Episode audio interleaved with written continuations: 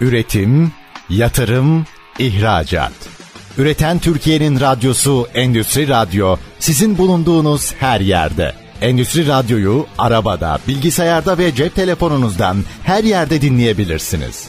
Endüstri Radyo.com Erim Hısım'ın hazırlayıp sunduğu İşimi Çok Severim programı başlıyor. Değerli dinleyenler yine bir merhaba daha işimi çok severim de beraberiz. Bugün kıymetli bir konu var. Bu klişedir yani bütün konuklara böyle söylenir ama e, inanın gerçek. E, zaten seçici olmaya çalışıyorum bu durumda. Evet Mürsel Çavuş konuğumuz. Kendisi yani ben e, tanıtıma falan da editör dedim ama bunu da biraz irdelemeye, deşmeye gayret edeceğim. Peki ne konuşacağız? Her yazılan kitap basılmalı mıyı konuşacağız. Yayın öncesi dedim ki ya Mürsel gel e, en kısa programı yapalım. Ben bunu sorayım sen hayır de iki saniyede bitirelim. Fena fikir değil dedi. İsterseniz gelin bunları ben değil kendisi söylesin. Mürsel önce hoş geldin. Hoş bulduk Erim. Çok teşekkür ederim davetin için. Ne demek büyük bir zevk. Ee, nasılsın iyi misin? İyiyim çok şükür. Türkiye'nin halleriyle cebelleşiyoruz. Türkiye'nin halleri evet doğru vallahi ne yapacaksın? Bindik bir alamete gidiyoruz kıyamete. Gibi evet. Her şeye rağmen diyorum ki yaptığımız işi sevelim. E, iyi yapmaya gayret edelim. Zaten, Elimizden de bu geliyor zaten. Evet çok seviyoruz ya bilmiyorum e, ben kendimi bu konuda çok çok şanslı hissediyorum. Çünkü hmm. çocukken benim hayatımda aldığım ilk karar yani herhalde 5-6 yaşındaydım. Ben yazacağım oldu. Hmm. Ama bu kararımı da kimseye... 5-6 yaşında. Evet 5-6 yaşında. Ee, bu kararımı da kimseye deklare edemedim. Çünkü çok ciddi bir karar. Hep soruyorlar işte doktor mu olacaksın, hmm. e, onu mu yapacaksın, evet. bunu mu yapacaksın diye. Ben içimden şey diyorum, e, ben yazacağım ama bunu size söyleyemem. Karar vermedim e, diyordum insanlara. Büyüyene hmm. kadar da kimseye söylemedim. Ama bu kararımdan da hiç dönmedim. Hep istediğim, sevdiğim işi yaptım. Aşık olduğum işi yaptım ve yani yaş o kadar hızlı geldi ki şu anda olduğumuz yerden çok şaşkınım yani. Şimdi işte onu diyorum ya yani e, doğru konuk. Aynen, program konsepti aynen. falan benim perspektifimden de bakınca aslında böyle başlamayı planlamamıştım. Muhtemelen senin de planında yoktu. Evet. Sohbet olunca bizim e, tema Evet. Her an her şey olabiliyor. İlginç bir şey. Aslında hani çocuklar ne ister? Hele 5 yaşında diyorsun. Ne ister? Neyi görürse onu ister. Yani işte doğru, doğru. E, en çok itfaiyeci, işte doktor, öğretmen, polis falan istenir. Çünkü onlar somuttur görülür. Ne gördün de yazmak istedin? Yani seni tetikleyen, etkileyen neydi Mürsel? Vallahi bununla ilgili herhalde birkaç kayıt var aklımda. Ee, bir tanesi ben annem ameliyathane hemşiresi benim e, ve benim çocukluğum hastanede geçti. İlginç. Annem işte Tarık Minkarilerle e, işte böyle çok hmm. ünlü o dönemin çok ünlü doktorlarıyla e, ameliyatlara girerdi. Normalde senin sağlıkçı olmayı, evet, hastane ortamında yani. öyle her, zaten herkes bütün doktorlar doktor olacaksın değil mi falan diye böyle e, şey teşvik ederlerdi. Bakışıyor, bakıyorum da yakışırmış o beyaz önlük falan. Ay yok hiç hayatımda bir gram gönlüm düşmedi öyle tıbba mi? yani. Okey. O doktorlar işte ameliyat öncesi sonrası hemşire odasına girip böyle fısıldaşırlardı.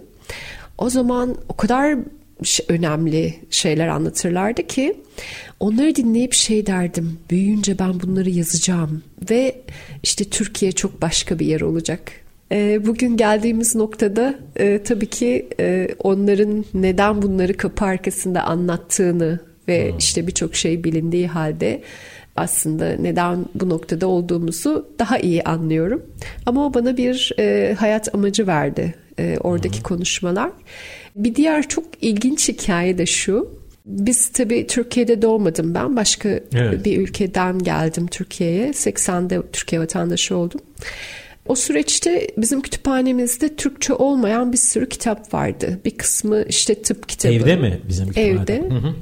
Ee, bir kısmı tıp kitabı, Çoğu tıp kitabı aslında. Hı hı. Ama hiçbiri Türkçe değil. Şimdi okumak için kitap arıyorum. Bir kitabı açıyorum. İşte insan anatomisi. Başka kitabı açıyorum. Başka bir şey. Böyle sanki kitaplara ben girmeye çalışıyorum. Onlar, Onlar beni seni kaçırıyor. Dışarı itiyor gibi hissediyorum. Ben girmeye çalışıyorum. Onlar da beni itiyor falan. Böyle bir itme çekme durumu oldu kitaplarla ilgili. Sonra dedim ki annem 20 kuruş harçlık veriyor. 16 kuruşuyla her gün bir simit bir gazoz alıyorum. Kalan 4 kuruşu biriktiriyorum. Sonra o 20 kuruş cuma akşamları e, 20 Kitaba kuruş ediyor. Hmm. Seçkin amcaya kırtasiyecimize gidiyorum. Vay. Orada böyle bir stand var dönüyor. Allah'ım bir yerde Julius Verne dönüyor. Ondan sonra bir yerde Evliya Çelebi dönüyor. Her cuma kendime böyle bir kitap ısmarlaya ısmarlaya okumaya başladım. Vallahi hikaye etkileyici. Bugün galiba çocuklar para arttırıp kitap almayı bırak e, simit gazoz bile alamaz durumdalar korkarım. Ay evet Neyse, maalesef boş ver, bırakalım bunları bırakalım ekonomiyi. aynen. Ee, Çetin kardeşimin e, yaptığı program ekonomi programları Çetin düşünsün. Çetin biz, düşünsün. Bize ne aman boş ver. Şu an bizi dinleyenler mutlaka Çetin'i de dinliyorlardır. Bakalım Çetin dinliyor mu? Buradan Bundan onu teyit etmiş olacağız. Evet. Dönüp bir şey soracak mı? Şimdi e, süper çok etkileyici e, bir e, çıkış noktası gibi geldi bana.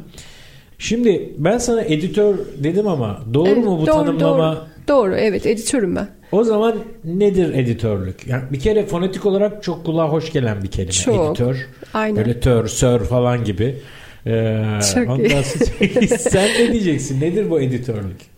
Ya editörlük aslında e, nedir yaptığımız e, diye baktığımızda e, ben şu anda kitap editörlüğü yapıyorum. Ama editörlüğün tabii ki işte kitap editörlüğü, video editörlüğü, dergi Çeşitleri editörlüğü, var. internet editörlüğü gibi birçok çeşidi var. E, benim temelde yaptığım şey bağımsız editörlük aslında. E, bu da bir yazar e, bir kitabı yayın evine teslim etmeden önceki süreçte neye ihtiyaç duyuyorsa yani anahtar teslim diye tarif ediyorum Hı-hı. ben onu. Neye ihtiyaç duyuyorsa o konuyla ilgili kendisine yardımcı olmak. Ee, burada e, kitabın projelendirilmesi, yazarın neyi yazması gerektiği, okurun neyi talep edeceği, e, bu kitabın e, bir gelir modeli olarak nasıl tasarlanabileceği, ee, yazarın bu konuya ne kadar maddi manevi yatırım yapması gerektiği, yazarın hedeflerinin belirlenmesi, daha sonra içeriğin nitelikli olması için e, geçmesi gereken aşamaların beraberce takip edilmesi, motivasyonu düşüyorsa yükseltilmesi. Yazarın mı? Yazarın. Oo. E, çünkü çok uzun erimli bir süreç e, benim verdiğim editörlük hizmetinde. Bazen 5-6 ayı buluyor, bazen 1,5-2 yıl birlikte vakit harcadığımız hmm. şeylerimiz var, yazarlarımız. Neredeyse evlilik gibi bir şey bu yani. Aynen, gerçekten öyle. O yüzden de tabii herkes herkesle çalışamıyoruz. Çok seçici davranmak zorundayız. Frekans da tutmalı değil mi? Bu kadar tabii tabii. Uzun, hem karakter tutmalı, hem frekans tutmalı, hem hedefler, amaçlar bir olmalı hem arada bir uyum olmalı. Ee, yani baktığımız çok fazla parametre var. Yayıncılık dünyası da özünde biraz böyle aslında. Yayıncılık dünyası da çok e, seçkinci bir e, tarzda, tavra sahiptir. Hı hı. E, onlar da çok fazla parametreye bakarlar. E, ama bu tabii... Yayıncılar değil mi? Tabii tabii. Ama bu benim yaptığım iş aslında biraz daha özel niş bir alana giriyor. Yani genelde editörlük hizmeti olarak tarif edilen şey bir kitap e, bittiğinde yazardan eğer editöre geliyorsa yayın evi aşamasına kadar gelenki süreci söylüyorum üzerinden işte e, dilin düzeltilmesi, imlanın toparlanması, kurguda bir problem varsa onun giderilmesi, işte çatışmanın oturtulması vesaire gibi bilgiler yanlışsa onların doğrulanması, teyit edilmesi gibi bazı e, standart e, işlemler yapılıyor editörlük gözünde. Müsel bu anlattığından anladığım yani mesela ben böyle bir editörlüğe çok tanık olmadım desem yeridir. Evet. Ki hani aslında orada Az şu da olsa var. üç kitabı olan biri olarak. ya o konuda haklısın. Ee, orada şu var ama. Ee, şimdi her editörün kendisinin kitaba katabileceği şey farklı. Yani bazıları redaksiyon düzeyinde bir katkı sunar. Yani sadece okur ve sadece diline bakar. E, kelimeyi doğru kullanmış mı, işte düzgün yazmış mı, e, cümle Türk e, Türk diline uygun mu ona bakar. Bunlar kıymetli tabii, Tabii, ama tabii, konuyu da aynen. anlamak Ama konuyu anlamak, konuya müdahil yüksek. olmak, e, konuya yeni bir bakış açısı katmak, bir metodolojiyi oturtmak, e, bu metodolojiye göre kitabın üretilmesini sağlamak, e, yazara bir vizyon kazandırmak, kitabın türünü çok net bir şekilde ortaya koyabilmek vesaire gibi e, şeyleri yapıyorum ben. Dolayısıyla bir tık daha zor olanı seçtim diyebiliriz. senin de seçimin bu ayrıyeten. Evet yani. aynen aynen. Ama onun ötesinde tabii yayın evi editörlüğü e, dediğimiz şey daha başka. Yani kitap editörlüğünün iki farklı tipi var dersek. e, Evet. Bu bahsettiğim şimdiye kadar bahsettiğim bağımsız editörlük tarafı. E, yayın evinde e, yayın evi editörü de şunu yapar. Yazarla sözleşmeyi yapar, o işi takip eder. E, kitabın işte yayın evinin yayın politikasına uygun şekilde içeriğinin elden geçirilmesini takip eder. Aynı zamanda elbette dilde bir hata varsa redaksiyonunu yaptırır. Tasarımını yaptırır. İşte ISBN süreçlerini takip eder. Ve tabii orada hani hukuki boyutuyla e, ne yapılması gerektiğine bir bakar eğer hani yayınlanmasında bir mahsuru var mı yok mu. Sonrasında tanıtım ve pazarlaması ile ilgili fikirlerini beyan eder. İşte ölçüsü ne olacak kitabın, kalınlığı ne olacak bu tarz şeyler bile çok aslında e, önemli kararlar. Yani bir kağıt cinsi bile bir kitabın e, satışını ve okunurluğunu ciddi anlamda etkiliyor. Kağıt cinsi belki kapak tasarımı. Her şey, her şey etkiliyor.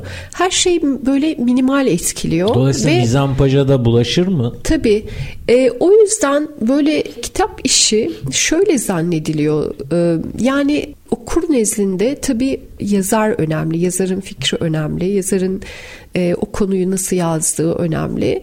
Okur sadece yazarı muhatap oluyor çoğu zaman.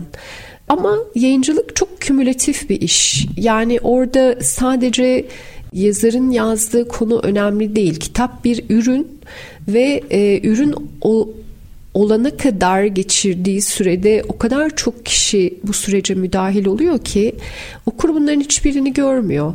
Ama bir yayıncı e, beyaz bir kağıda bir kitabı basma kararıyla bir işte atıyorum Enzo çok güzel böyle sarımtırak bir kağıda bastı.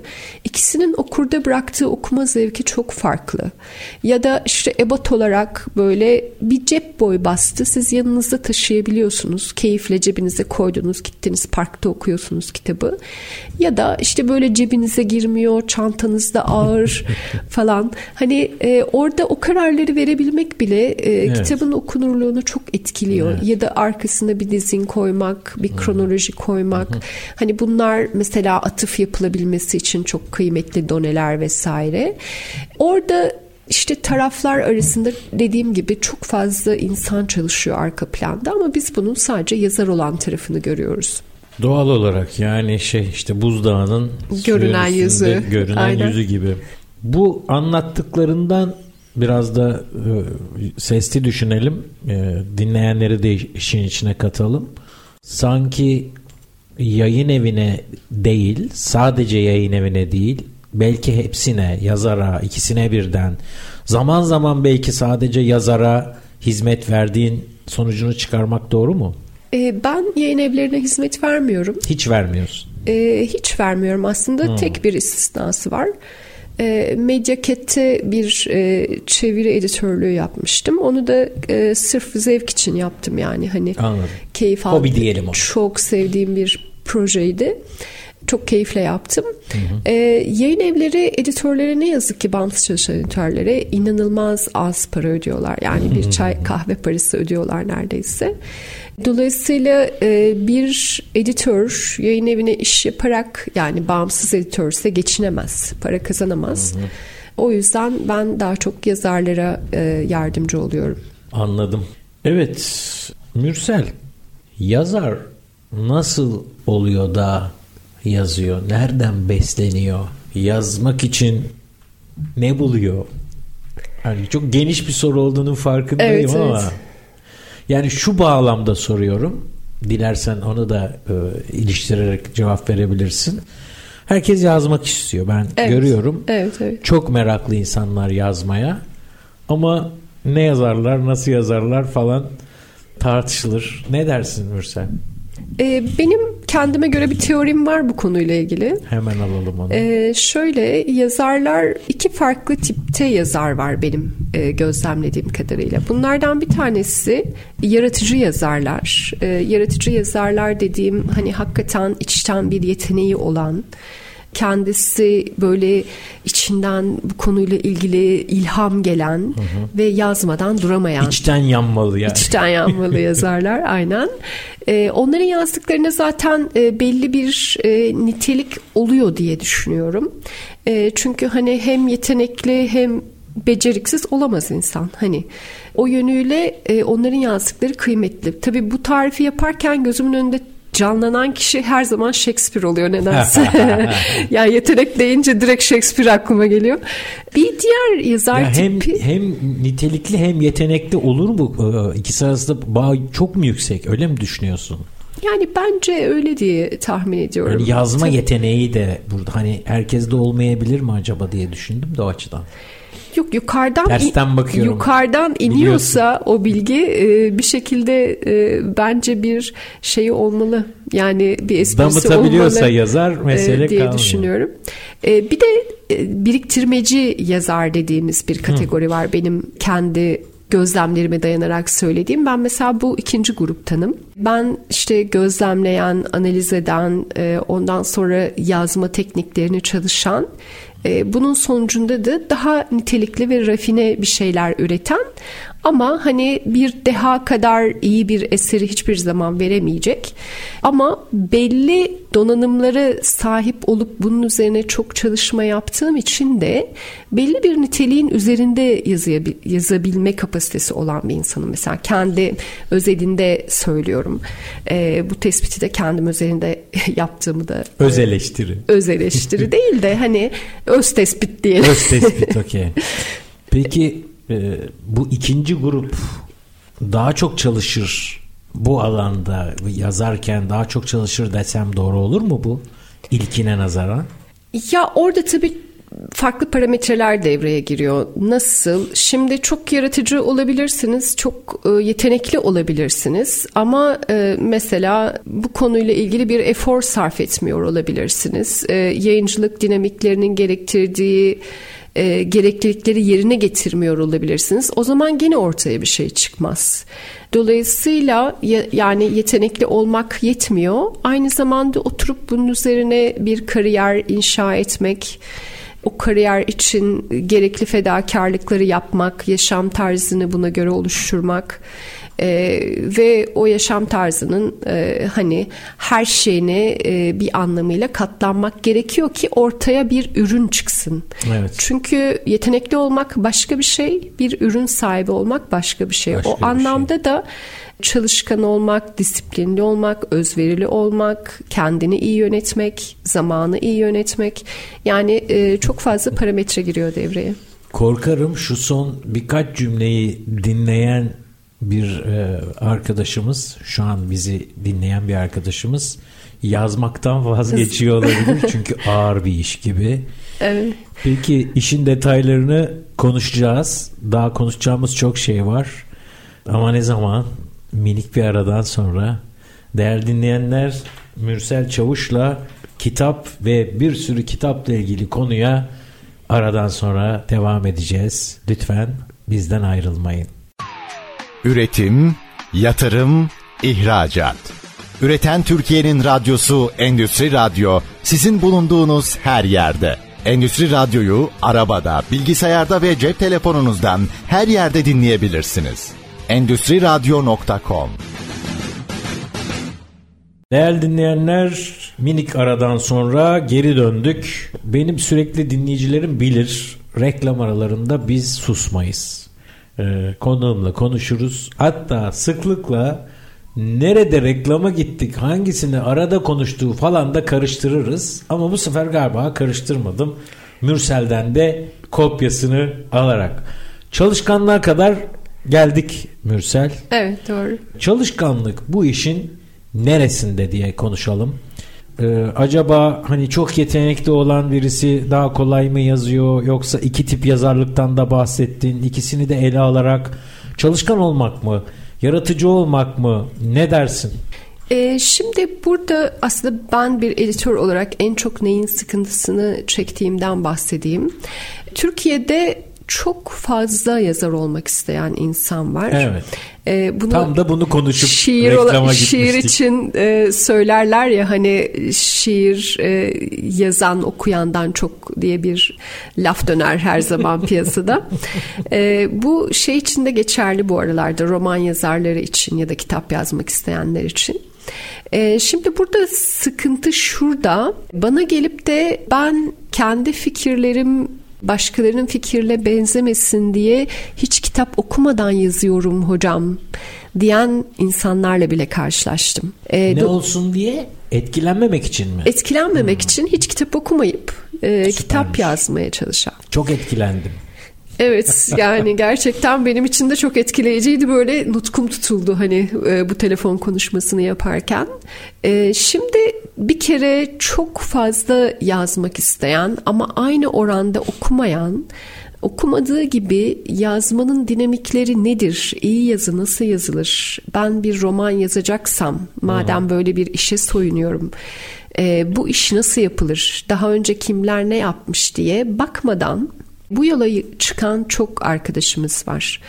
Dolayısıyla nitelikli eserle niteliksiz eser arasındaki farkı pek çok yazar adayı ne yazık ki algılayamıyor. Ee, sonra da yayın evlerine bunlar gönderiliyor. Yani her yayın evinin masasında e, her gün yani bir ayda konuştuğum büyük yayın evleri en az 150-200 tane eser dosyasının kendilerine iletildiğini söylüyorlar. Şimdi bunları okumak bir iş. Tabii. Kim okuyor onları? Onları oradaki editör arkadaşlar ilk değerlendirmesini yapıyor. Ama bunun için bile yani 4-5 kişi tutsanız, istihdam Tabii, etseniz ciddi bir iş yükü, ciddi bir iş ciddi bir yükü maliyet. yaratıyor. Aynen. E, dolayısıyla çok hızlı elimine oluyor bu eserler. Zaten biz editörler olarak e, bir kitabın ilk yarım sayfasına baksak o kitabın nitelikli mi niteliksiz mi olduğunu anlayabiliyoruz. Yani e, çünkü orada çalışılması Rengi gereken çıkıyor ortaya. Ha? farklı parametreler var. E, dolayısıyla burada bir kere bunu ortaya koymak lazım. Yani yazar olmak isteyen kişilerin hani oturduğum bir bilgisayarın başına e, 100 sayfa yazı yazdım. Bu da bir kitap oldu. Ben de bestseller olacağım diye yola çıkmaları e, çok da sağlıklı bir yöntem değil. Yani bu işi çok küçümsemek oluyor e, aslında. E, dolayısıyla burada yani bir yazardan tabii ki beklediğimiz, beklentimiz e, hem yayıncılar adına söyleyeyim hem de editörler olarak arka planının çalışılması ya da bunu eksikliğinin farkında olup e, edit, benim gibi bağımsız editörlere gelen yazar adaylarımız var. Onlar ama şunu biliyorlar. Diyorlar ki ben zaten bu konuda ehil değilim. Ehil olmadığımı biliyorum. Eksiklerimi görmek istiyorum sizinle çalışarak. Eksiğim neyse kapatıp ben yayın evine bitmiş bir iş teslim etmek istiyorum diyorlar. Zaten biz yayın evleriyle... Buna çok sık rastlıyor muyuz? Tabii tabii çok yaygın. Şu çok aralarda e, bu konudaki bilinç çok yükseldi. Ve gerçekten işini düzgün yapmak isteyen yazarlar zaten şeyle çalışıyorlar. Düzgün editörlerle çalışıyorlar. Böyle bir işleyiş var. Dolayısıyla ilginç bir şey söyleyeyim. Gelip de ben bestseller olacağım diyen yazar adaylarının hiçbirinin eseri düzgün gelmiyor. Ee, ben sanırım beceremedim. Naçizane bakar mısınız? Yani çok kötü olduğunu biliyorum ama diyen insanlardan daha nitelikli şeyler çıktığını görüyoruz. Bu da meşhur bir şey vardı. Diane Kruger sendromu muydu? Tam şimdi Dunning-Kruger. Dunning-Kruger sendromu o olabilir hani böyle ya Cahil da cesareti. Sokrates diyelim yani hani şey vardır ya hiçbir şey bilmediğimi biliyorum. Ee, bir hiçbir şey bilmediğini bilmeyen bir yazar kesimi var, yazar adayı var. Bir de bunun üstünde işte gerçekten e, yetkin olmadığını fark edecek kadar bilgiye sahip olup yazmaya çalışan insanlar var. Dolayısıyla orada böyle bir tık ayrım var. Yani yazarlara bir şey tavsiye edecek olursam ilk başta hani bir işe soyunuyorlarsa neyi amaçladıklarına, ne kadar zaman ayırabileceklerini, ne kadar çalışabileceklerini ve hayatlarına, hayatlarını bu işe ne kadar vakfedebileceklerine bir e, bakmaları lazım. Evet. Ne tür bir fedakarlık yapacaklar? Neye katlanacaklar ki sonuç elde etsinler? Bunu bir hesaplamak lazım anlaşılan. Siz de yazarsınız e, nelere katlanmaları gerektiğini. Sizden de duyabiliriz aslında. Ee, neden olmasın? Şimdi program öncesi aklımdan çıkmıştı. Biz aslında bir ara senin de içinde olduğun bir grup şey yapmaya çalışmıştık. Ee, adı Yazarlık Atölyesi miydi? Tam olarak ismini hatırlamıyorum ama hatırlıyor musun projeyi? Valla öyle bir şey vardı sanki. ee, iyi kurgulandığı takdirde çok müşterisi olabilir diye düşünüyorum. Şimdi ben biraz farklı olabilirim diğer yazarlardan.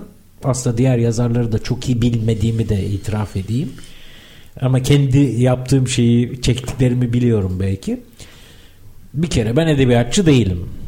Yani ilk tespitim benim kendimle ilgili o.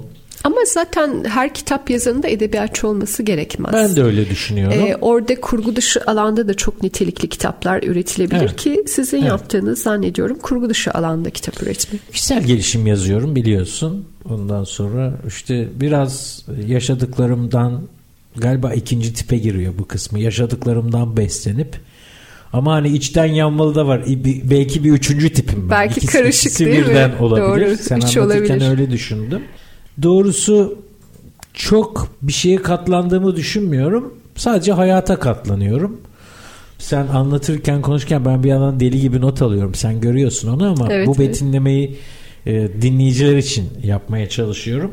Ben ders anlatırken de not alan biriyim bu arada. Not alma ihtiyacı hisseden biriyim veya. Şöyle bir lafım var ne dersin bilmiyorum. Kaydetmezseniz kaybedersiniz. Doğrudur, doğrudur. E, bol kaydediyorum e, neyi kaydediyorum? Şu cep telefonlarında not bölümlerini ben çok etkin kullanan biriyim.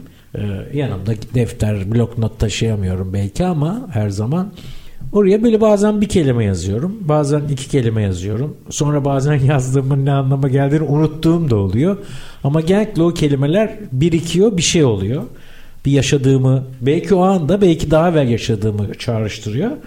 İşte makaleye dönebiliyor. Kitabın bir parçası olabiliyor. Bir de şeyi söyleyeyim. Bir şey yazıyorken Mürsel diyelim telefonum çalıyor.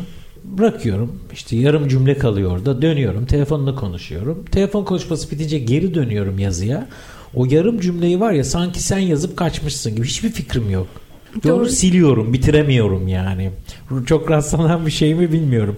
Ben doğrusu çok bir şeye katlanmıyorum. Hayata katlanmak e, dışında e, hayat da bence katlanılmaz bir şey değil. Bizi besliyor. Ve işte o kaydettiklerimiz e, kaybetmememize Yok, vesile oluyorsa o ne açıdan mutlu bize. söylemedim de evet. hani genelde yazarların bazı e, şikayetleri olur yayın evlerinden o anlamda söylemiştim. Ha. Yani bu şey yayın öncesi konuşmuştuk tabii. Sen e, evet. boşatıp Tık. dolu tutmuyorsun. Zaten dolu. Evet, evet. Evet, şimdi Türkiye'de bir gün ben sana konuk olayım bu programda. Çok Türkiye'de galiba senin yanında ahkam kesmek, ukalalık etmek istemem ama galiba bu işte yani yazar olmak, yazarlık yapmak, belki editörlük, hatta belki yayın evi bir maceraya giriyorsun. Çok doğru. Şunu Aynen. söyleyeyim, e, bunu bir ticari bestseller olmak istemek çok fantazi geldi bana.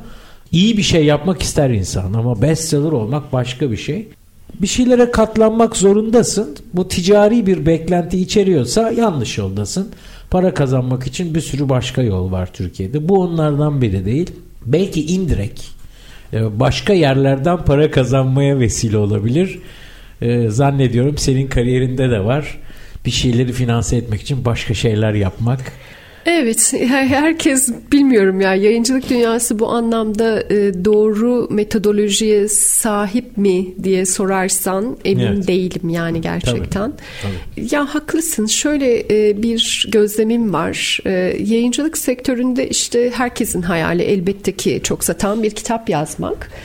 Ama bunu buna kaç kişi sahip oluyor? Aslında işte yayın öncesi konuştuğumuz Pareto kuralı.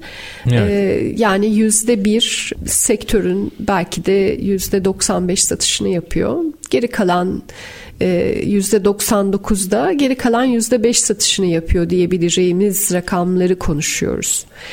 Dolayısıyla işte 100 bin bandının üzerinde satış yapan Türkiye'de kaç yazar var dersek bir elin parmaklarını herhalde geçmez diye tahmin ediyorum. Ee, ya da e, 100 kişi olsun. Yani kesinlikle bin olmadığına eminim. Tabii. Dolayısıyla oradaki beklentiyi işte koymak gerçekten önemli. Burada tabii ki 3000 tane satıp da çok başarılı olabilecek e, kitaplar da söz konusu. Ama burada işte bunun matematiğini baştan doğru kurmak lazım. Yani yazarın beklentisi bu yönde olmalı. Ben üç yani mesela ürün yönetimiyle ilgili kitap yazacağım. Bu ürün yönetimiyle ilgili kitaba da Türkiye'de zaten 3500 kişi talip olur diye bir şey koyup ama ben bu sektörde ürün yönetimiyle ilgili şöyle bir farkındalık kazandırmaya çalışıyorum.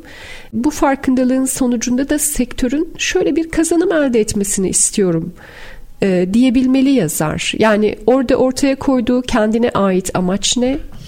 Okura dair amaç ne, sektöre dair amaç ne? Çok basit bir matematikle e, bunu ortaya koyup işte bunun e, bütçesel maliyeti ne olacak? E, bunun bana zaman maliyeti ne olacak? Manevi maliyeti ne olacak? Bunlara bir bakmak gerekiyor. Bizim sıkıntımız şu, kitap yazma işine aşırı romantik bakıyor yazar adayları. Sek- Biraz açsana bunu. Yani herkesin böyle bir hayal bu. İşte hayal olarak yola çıkıyor ama şimdi bir editörle çalışacaksınız bunun belli bir maliyeti var. Hı hı. Yayın evine gidiyorsunuz. Eğer çok yüksek nitelikli bir eser, şaheser değilse bunun için yayıncı sizden para talep ediyor şimdi. Hı. Artık bu kağıt maliyetlerinden sonra. E bunun bir baskı bedeli var. E, bununla da bitmiyor. Daha sonra bir de bunun tanıtım bedeli var. Şimdi ilk kitap çıkartıyorsanız çıkarttığınız ilk kitapta da çok daha ciddi bir tanıtım yatırımı yapmanız gerekiyor yazarın ki. ilk kitabı anlamında. Evet mı? yazarın ilk kitabı. Daha ciddi bir tanıtım maliyeti yatırmanız gerekiyor ki okur sizi tanısın. Şimdi bunun içinde e, sadece işte Instagram'a reklam vermek yetmiyor. Çünkü Instagram'a verdiğiniz reklamı gördü birisi. Hiçbir şey ifade etmedi ona. Neden ifade etmedi? Çünkü sizi zaten tanımıyor. Bu durumda ne yapmak lazım? Biraz PR yapmak lazım. Yani işte röportajlar vereceksiniz, bir yerlerde konuşacaksınız, bir yerlerde anlatacaksınız vesaire. Bunun da bir zaman maliyeti var e, ve maddi anlamda da bir maliyeti var. E, dolayısıyla bir ilk kitabı çıkartmanın maliyeti aslında şimdi şöyle bir taslak hesapladım. Yani 150 bin lira civarında bir şey aslında. Ama düzgün bir şey yapmak istiyorsanız. Tabii bu işin 150 bin lira değil mi? Lira. Ha, tamam döviz olmasın Fantazi da. boyutunu söyleyeyim. Hani e, evet. oturdum ben e, işte sırf hobi olarak e, kendi keyfim için bir şey yapıyorum. İşte e, programın adını niye her kitap basılmalı mı koyduk? Evet. Eğer fantazi boyutunda bir şey yapıyorsanız yani kendi hı hı. E, hobilerinizi e, yaşamak için bunu gidip bastırmaya çalışmamak lazım. O zaman işte yazarsınız, aile tarihinizi yazarsınız, ailedeki bütün kuzenlere dağıtırsınız. İşte eş dosta dağıtırsınız. 150-200 kişi zaten bunu görür. Ondan sonra bunun içinde işte self publishing dediğimiz kişisel yayıncılık işte e, bazı şeyler var. E, şimdi reklama girmesini söylemeyeyim. Tabii tabii marka vermeyelim. E, markalar var. Gidersiniz oradan e, bastırıp dağıtırsınız. E, sizin de gönlünüz olur. E, başkalarının da gönlü olur. İşte hediye ettiğiniz insanlar. Ama onun haricinde hani böyle ciddi bir şey yapmak istiyorsanız e, bu işin arka planda ciddi bir yatırıma ihtiyacı var. Uğur Batı'nın bir programını izliyordum. Ee, diyor ki Türkiye'de kitap çıkaranların yüzde 92'si ikinci kitabını çıkartmıyor diyor. Hmm. Yani ikinci kitabını çıkaran sayısı sadece yüzde sekizde sınırlı. Acaba üç onu söyledi mi? Üç, üçün istatistiğini ver. Soracağım Uğur'u arayacağım. İstatistiğini vermedi. Dolayısıyla... Ya üçüncü kitabı çıkarmış biri olarak merak ettim bunu. Oo, Çok heyecanlandım. evet siz aşmışsınız orada. Estağfurullah. Sen de görüyorsun şu anda teknik masadaki sevgili arkadaşım diyor ki kesin artık çok uzattınız diyor. Araya Her zaman diyor. olduğu gibi bizi dizginlemeye çalışıyorlar. işlerini yapıyorlar. Ben onlara zaman zaman bulaşıyorum Mürsel. Yine bulaşacağım ama reklam arasını vereyim. Dönüşte tekrar onlara bulaşalım ve Tamam. öyle başlayalım. Değerli dinleyenler nasıl bulaşacağız? Onlara ne diyeceğiz? Merak mı ediyorsunuz? O zaman bizi dinlemeye devam edeceksiniz. Kısa bir ara birazdan sizinleyiz. Üretim, yatırım, ihracat.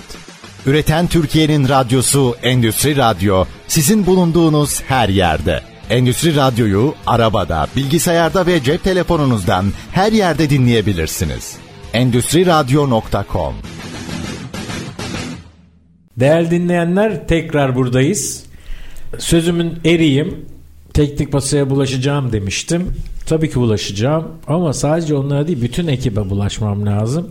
Ee, baktılar çok konuşuyoruz. Mürsel'le ikimizin önüne pastaları dayadılar. Ama yemezler. Yemeyeceğiz. Çünkü yayından sonra yiyeceğiz. Konuşmamızı engelleyemezler değil mi Mürsel? Aynen kesinlikle. Peki e, şimdi e, bir iki küçük sorum var. Ondan sonra da senin e, bu yeni girişimini konuşmak istiyorum. Olur. Bir iki küçük soru şu. Hani soru küçük olunca cevabı küçük olmayabilir. O da ayrı bir sorunsal ama e, Olsun. yine de soru küçük. Şimdi birincisi şu. Bir okur, bir okur adayı kitabı nasıl seçsin alsın? Yani duymuş olduğu, reklamını duyduğu, yazarı tanıdığı falan durumları geçelim. Nasıl seçsin alsın? Buna söylemek istediğin bir şey var mı? Ya orada Ters sorumu sordum. Yo hayır hayır. Ee, yani ben de bir okurum. Evet, Dolayısıyla herhalde ya, e, hepimiz e, bu konuda şey yapıyoruz. Bir kere Türkiye'de biz şunu tespit ettik. Biz derken ben ve arkadaşlarım. Ee, Türkiye'de kitabı bize anlatan doğru düzgün bir yayın mecrası yoktu. Ee, zaten hani e, girişimi konuşalım dedin ya. Bookington adında bir web sitesi kurduk. Ee, bu web sitesinde biraz kitabı tanıtmaya çalışıyoruz. Çünkü bizim Türkiye'de yayıncılığın temel dertlerinden bir tanesi okunurluk oranlarının düşük olması. Yani şurada işte belki 85 milyon insanız ama bu 85 milyonun ne yazık ki sadece 3 milyonu okuyor. Tabii ki bunun ekonomik gerekçeleri çok fazla. Ama e, bizim tembellik oranlarımız kendimizi geliştirmeye çok e, yani nasıl diyeyim hani 6 saati Instagram'da geçirebiliyoruz da günde yarım Ya saat kitap okuyacak vaktimiz yok. açıklanamayacak bir durum olduğunu Evet, düşünüyorum. evet, yani evet, evet. gidip bir marka kafede bir kahveye verilen paraya kitap alınıyor ne olursa olsun. Ya geçen gün bir kafeye gittim 68 liraydı kahvenin fiyatı. Buyur işte. 80 lira oldu en ufacık bir kitabın bedeli. Hadi diyelim 50'ye de var. Şimdi geçen gün e, Kara Cuma indirimleriyle 2.99'a bile e, klasiklerden kitaplar satılıyor. Yani her zaman Kiloyla fiyatın- kağıt alsan o parayı alamazsın. Aynen. yani. Fiyat Evet, belirleyici değil elbette. tabii. Ee, şimdi iyi okurlar tabii ki e, yayın evi seçiyorlar, çevirmen seçiyorlar, yazar seçiyorlar e, ve bununla ilgili zaten ciddi anlamda şeyler yani e, sektörü biliyorlar, e, yazarları tanıyorlar, merak ediyorlar, araştırıyorlar. Onlarla ilgili bir sıkıntı yok. Ama yeni okurlar için de işte bizim gibi web siteleri var. Böyle referans siteleri. Evet. Oralarda hani yeni ne çıkmış, e, hangi kitaplar okunuyor, Oradan neler takip popüler. ediyorlar. Oradan evet takip edebilirler aslında. Şimdi şeyi hatırladım. Son imza gününde İstanbul'da yaptığımız son imza gününde e, bir hanımefendi stand stand dolaşıp yayın evleri standlarını dolaşıp hadi adını söylemeyeyim bir yazar adı veriyor var mı diyor. Evet. Yani pazardan domates Seçer almak gibi. isteseniz bile hangi satıcılarda domates olduğuna bakmanız lazım. Hanımefendi dedim o yazar bir yayın evinin yazarı. Yani o, o standı bulmanız lazım ama e, işte e, yani okuyucu mu bilmiyorum. Bir şey arıyor ama Yani basit bir Google aramasıyla da çözülebilecek bir şeyi ama o bir iş yükü yani kim arayacak yani. Ben şöyle öneriyorum deyip yorumum varsa alıp geçeceğim. tamam. Ne okumak istiyorsun? Roman. Ne okumak istiyorsun? Kişisel gelişim veya şiir. Kitap evine git. O bölümü bul. Kitapları şöyle bir kurcala, eline al. Ben mutlaka eline alınması gerektiğini düşünüyorum. Şöyle bir içini karıştır. Hangisine canın istiyorsa, hangisine çekici geldiyse bana renkli bir kitap çekici gelebilir. Birine başka bir şey çekici. Hangisi çekici geldiyse onu al git diyorum. Ne dersin? Gayet mantıklı. Çok güzel bir tercih yöntemi. Peki o zaman bir başka soru. Yine tahmin ettiğim kadar cevabı kısa olmayabiliyor ama bu girişime vakit ayıracağız merak etme. Var var vaktimiz var. Nasıl okunmalı? Şundan bahsediyorum. Mesela ben şöyle okuyorum. Kitabın canını okuyorum. Yazıyorum, çiziyorum, notlar alıyorum. Yazım da kötü. Bazen o notları sonra okuyamıyorum. Kimisi böyle çiçek gibi onu bakıyor, saklıyor, dokunmuyor. Evet. Senin bir önerin var mı bu konuda? Ya bu konuda herkesin sanıyorum kendine ait bir stili var. Ee, ben evet. genelde oturma stillerine takığım. Ee, şimdi onun için özel aparatlar aldım böyle işte kucağa konan özel bir masa Oo. yükseliyor. Böyle kitabı oraya takabiliyorsun. Büyük ee, lüks. Şimdi ergonomik açıdan hani okumak insanı zorluyor. Elde tutması uzun süre bir kitabı zor Doğru. olduğu için.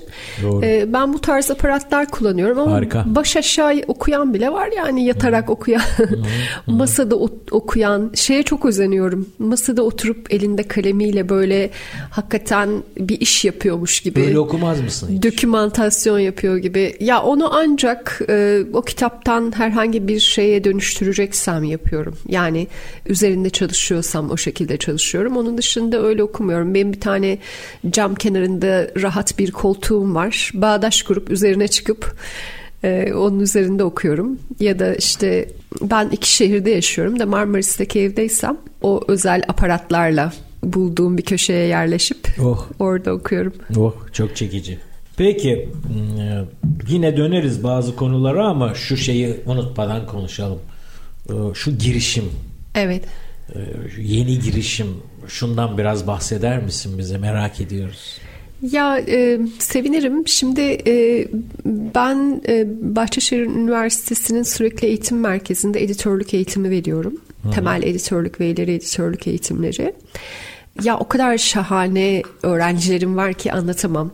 Bir kere yeni yani e, herkes hayatını geçindirmek için tabii ki bir iş seçmek zorunda.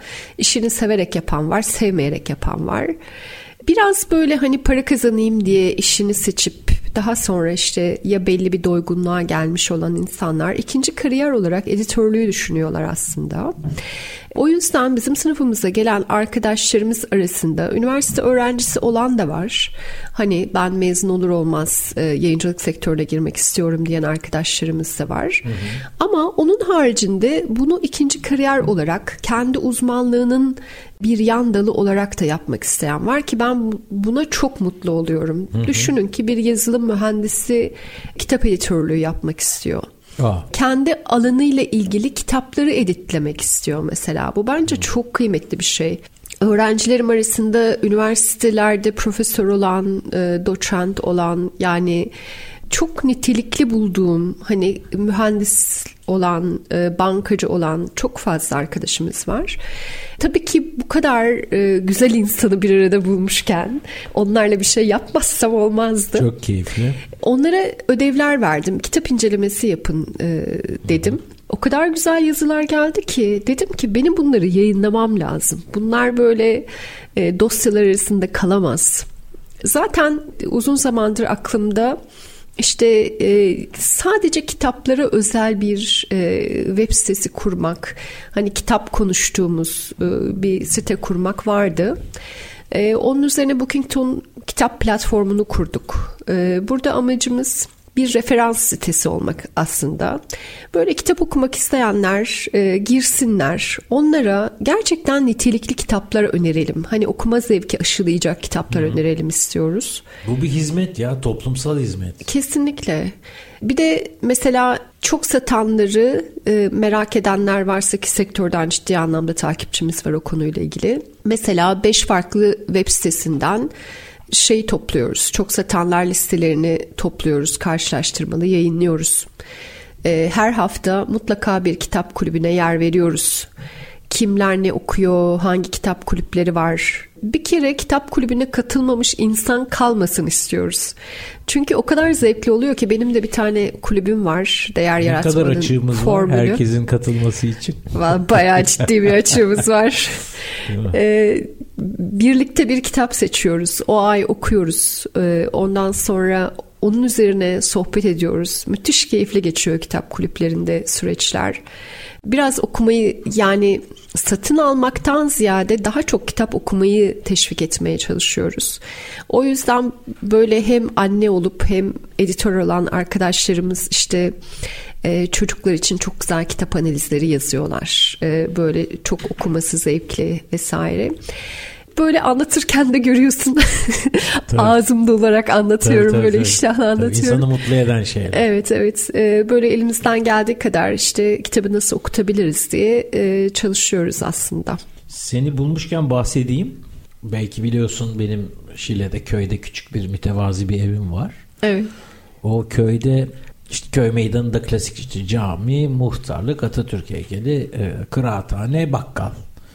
E, muhtardan e, caminin alttaki boş dükkanı talep ettim ben. Ne yapacaksın dedi ben şaşkın şaşkın. Zannettim işte bakkal açacağım falan. Rekabette olmaması lazım. Dedim kütüphane yapacağım. Ne kütüphanesi hocam dedi ya. Niye dedim?